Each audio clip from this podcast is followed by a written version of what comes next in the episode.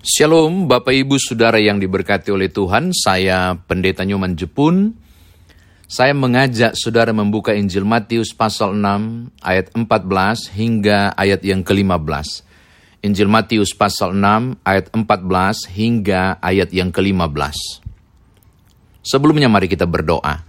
Bapa Surgawi kami mau mendengarkan firman-Mu, tolonglah kami untuk memahami dan mengerti, lalu mengerjakan firman Tuhan ini dalam kehidupan beriman kami demi Tuhan Yesus Juru Selamat, kami berdoa. Amin. Matius pasal 6 ayat 14 sampai 15 berbunyi demikian. Karena jikalau kamu mengampuni kesalahan orang, Bapamu yang di sorga akan mengampuni kamu juga. Tetapi jikalau kamu tidak mengampuni orang, Bapamu juga tidak akan mengampuni kesalahanmu. Demikian firman Tuhan, saudara dan saya dikatakan berbahagia jika mendengarkan firman Tuhan ini, merenungkannya, memberitakannya, istimewa melakukan dalam hidup beriman. Bapak Ibu, saudara kekasih dalam Tuhan, ketika saudara membaca ayat 14 dan ayat 15, saudara tidak boleh lupa untuk membaca ayat 12 sebagai salah satu poin permintaan di doa Bapa kami. Lihat ayat 12. Dan ampunilah kami akan kesalahan kami, seperti kami juga mengampuni orang yang bersalah kepada kami. Ini menarik Bapak Ibu. Bahwa ukuran engkau diampuni oleh Bapamu di sorga, terukur dari ketika engkau mengampuni kesalahan orang lain. Maka pemaknaan yang besar di ayat 14 dan 15 menunjuk hal seperti ini. Diampuni atau tidak engkau oleh Allah sangat tergantung oleh dirimu. Ini menarik ya, saya ulangi. Jadi diampuni atau tidak kesalahanmu oleh Allah sangat ditentukan oleh dirimu. Sebab bagaimana mungkin Tuhan mengampuni kesalahan dan dosamu apabila engkau tidak bersedia mengampuni orang lain. Ketika engkau mengampuni orang lain, itu kemudian memenuhi syarat untuk dosamu diampuni pula oleh Allah. Ini ini luar biasa ya Bapak Ibu. Ehm, ketika Tuhan Yesus mengajarkan doa Bapa kami dengan salah satu kebutuhan spiritual dan rohani kita adalah permohonan pengampunan, maka hal penting yang mendasari permohonan ini ketika saudara ucapkan, ketika saudara berani mengucapkan Bapa ampunilah dosaku, saudara diajak untuk segera flashback flashback ke belakang untuk ingat, adakah aku terhalang untuk beroleh pengampunan? Dengan fokus, jangan-jangan ada yang masih aku simpan dan tidak melepaskan pengampunan bagi orang lain. Jadi ini menarik. Jadi tidak heran ketika ayat 14 mengatakan karena jikalau kamu mengampuni kesalahan orang, Bapamu yang di sorga akan mengampuni kamu juga. Ini catatan saya yang pertama. Catatan yang kedua, Bapak Ibu. Catatan kedua ini juga sangat penting. Ketika saudara melepaskan pengampunan, maka saudara sedang membuat kedamaian dalam jiwa. Saya ulangi. Jika saudara melepaskan pengampunan bagi orang lain, akan damaikan jiwa saudara. Mengapa? Tolong lihat. Karena jikalau kamu mengampuni kesalahan orang, Bapamu yang di sorga akan mengampuni kamu juga. Ketika keampunan datang dari Bapa Sorgawi untuk saudara, maka kelegaan saudara dapat, yaitu mengalami kedamaian jiwa, sebab dosa saudara pun diampuni oleh Bapa. Saya ulangi, ketika saudara melepaskan pengampunan bagi orang lain, saudara beroleh kedamaian jiwa. Kenapa kedamaian jiwa? Yang pertama, karena engkau mendapatkan pengampunan dari Bapamu. Tidak ada kedamaian yang absolut di dunia ini.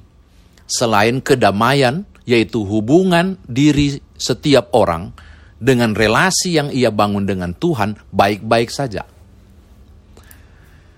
Jika hubungan dengan Allah baik-baik saja, itu disebut dengan kedamaian absolut. Tapi jika ada sesuatu yang kemudian mengganjal engkau dan bapamu dan merusak hubungan dengan sang pencipta, rasa damai apa pun yang saudara rasa dan saudara nikmati akibat yang lain, itu semu. Itu tidak absolut. Itu tidak damai sesungguhnya. Sebab kedamaian yang sesungguhnya adalah ketika mendapati perdamaian dengan Allah. Dan perdamaian dengan Allah hanya mungkin terjadi ketika Tuhan mengampuni dosamu. Oke, ini catatan kedua. Saya katakan tadi bahwa ketika saya mengampuni orang lain, saya damaikan jiwa karena hubungan saya dengan Allah, hubungan saya dengan Allah begitu baik. Tapi hal ketiga juga sangat penting. Ketika saya melepaskan pengampunan dengan orang lain, saya beroleh pendamaian jiwa, berarti karena saya tidak lagi punya masalah dengan sesamaku. Dan saya tidak mengingat lagi kesalahan orang lain. Bapak Ibu, tahukah saudara bahwa kata mengampuni itu dari kata apiemi. Kata apiemi ini menarik Bapak Ibu dia punya arti. Mengirim pergi, itu yang pertama. Atau meninggalkan. Atau melepaskan sesuatu. Atau membuat tidak terhalangi. Itu arti mengampuni dalam bahasa uh, Ibrani eh, Yunani eh, apiemi melepaskan tidak membuat terhalangi mengirim pergi oke sekarang mari kita kita kaji lebih jauh ada orang yang berbuat salah kepada saudara dan kita sebut kesalahan salah itu sebagai benda benda dan kita sebut dia sangat mengganggu sebut saja barangkali duri yang mengganjal hati saudara Orang yang mengampuni berarti orang yang mengirim duri itu pergi. Oke. Okay? Orang yang lepaskan duri itu karena dari kata apiemi. Orang yang kemudian membuat duri itu tidak mengalangi. Atau orang yang menyerahkan sesuatu kepada seseorang. Mengampuni. Maka coba lihat. Ketika tiap hari saudara terganggu dengan duri itu, yaitu perbuatan salah yang dibuat oleh orang lain dan saudara mengingatnya. Saudara akan tersiksa tiap hari oleh karena duri yang mengganjal di hati itu. Tetapi ketika terjadi uh, uh, apiemi tadi atau afiemi itu, saudara melepaskannya. Saudara mengirim itu pergi atau saudara me menyerahkan ke sesuatu itu, duri itu kepada orang lain. Atau membiarkan itu menjauh dari saudara sehingga saudara tidak terhalangi. Apa yang terjadi? Ketika duri itu diangkat, atau saudara ampuni, ketika duri itu dibiarkan pergi, atau saudara mengampuni, kata EPMI tadi, apa yang terjadi? Engkau mendapatkan kelegaan. Mengapa lega? Gak terasa lagi.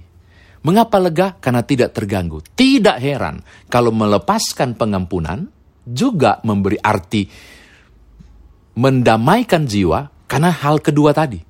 Hal pertama tadi hubungan dengan Allah baik, saudara damai. Tapi hubungan saudara dengan diri saudara menjadi baik.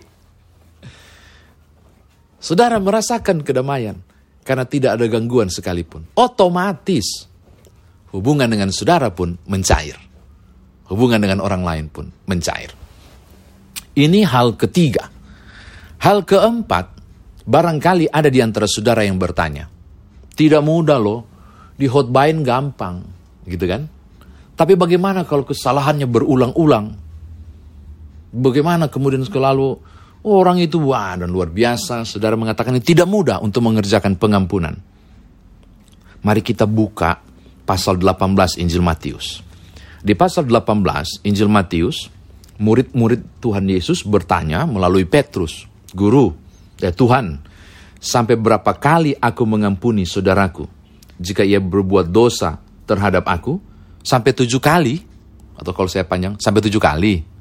Saudara tahu kenapa Petrus menggunakan kata tujuh kali?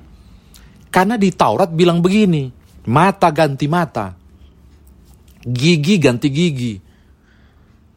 Jadi ketika saudara mengalami luka bagi dari orang lain, membalas itu tidak masalah. Lalu Paulus naik daun, eh Petrus naik daun dan bilang, saya harus mengampuni. Sampai tujuh kali kan Tuhan. Seakan dia melampaui dengan Taurat dan begitu bangga. Sebab kata tujuh, angka tujuh ini adalah angka yang kudus. Angka tujuh ini berhubungan dengan angka yang kudus. Angka-angka itu Bapak Ibu muncul dalam uh, wilayah peribadahan. orang Ibrani. Kandil itu, itu dia punya tempat itu ada tujuh titik lampu. Pengampunan dosa, pengampunan dosa, itu dipercikkan darahnya tujuh kali. Jadi kata tujuh itu identik dengan angka tujuh ini identik dengan angka yang kudus. Jadi diambil ke angka yang, wow, kudus itu. Sampai tujuh kali ya guru.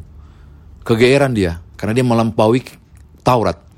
Tapi apa jawaban Yesus? Bukan. Lihat ayat 22 pasal 18, Injil Matius. Yesus berkata kepadanya, bukan. Aku berkata kepadamu, bukan sampai tujuh kali, melainkan tujuh puluh kali tujuh kali. Kalau pakai matematika, 70 kali 7, 7 kali 7, 49, berarti 490 kali. Bukan Bapak Ibu. Ini punya makna yang sangat dalam. 70 itu menggunakan dua angka. Yaitu angka kekudusan angka 7 dan dikali 10 angka absolut. Absolut dalam kesempurnaan. Absolut sempurna.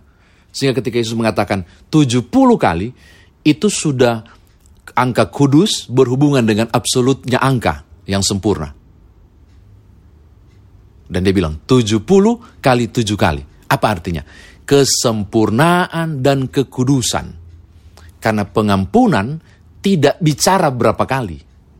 Pengampunan bukan hitungan matematika.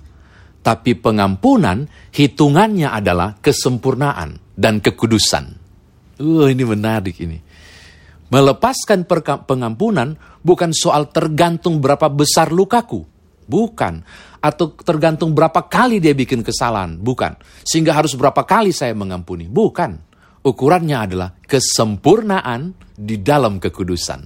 Uh, ini menarik nih. Orang yang berhasil melepaskan pengampunan berulang-ulang adalah orang yang menurut Yesus terkategori sebagai pribadi yang sempurna di dalam kekudusan.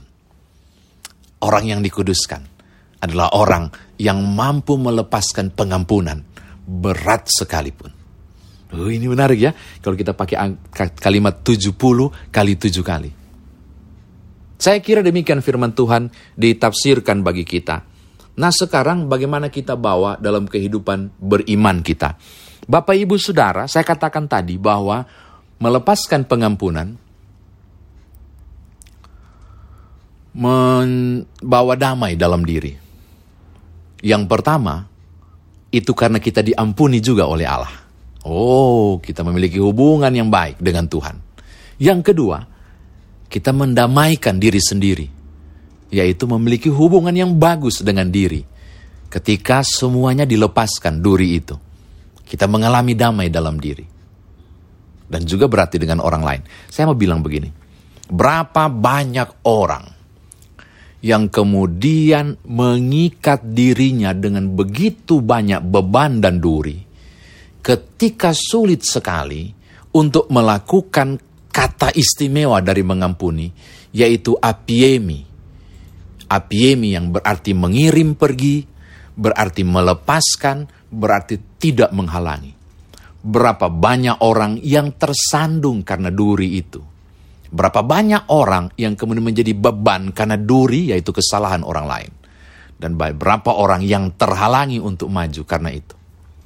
Saya menyebut duri itu bagaikan sampah.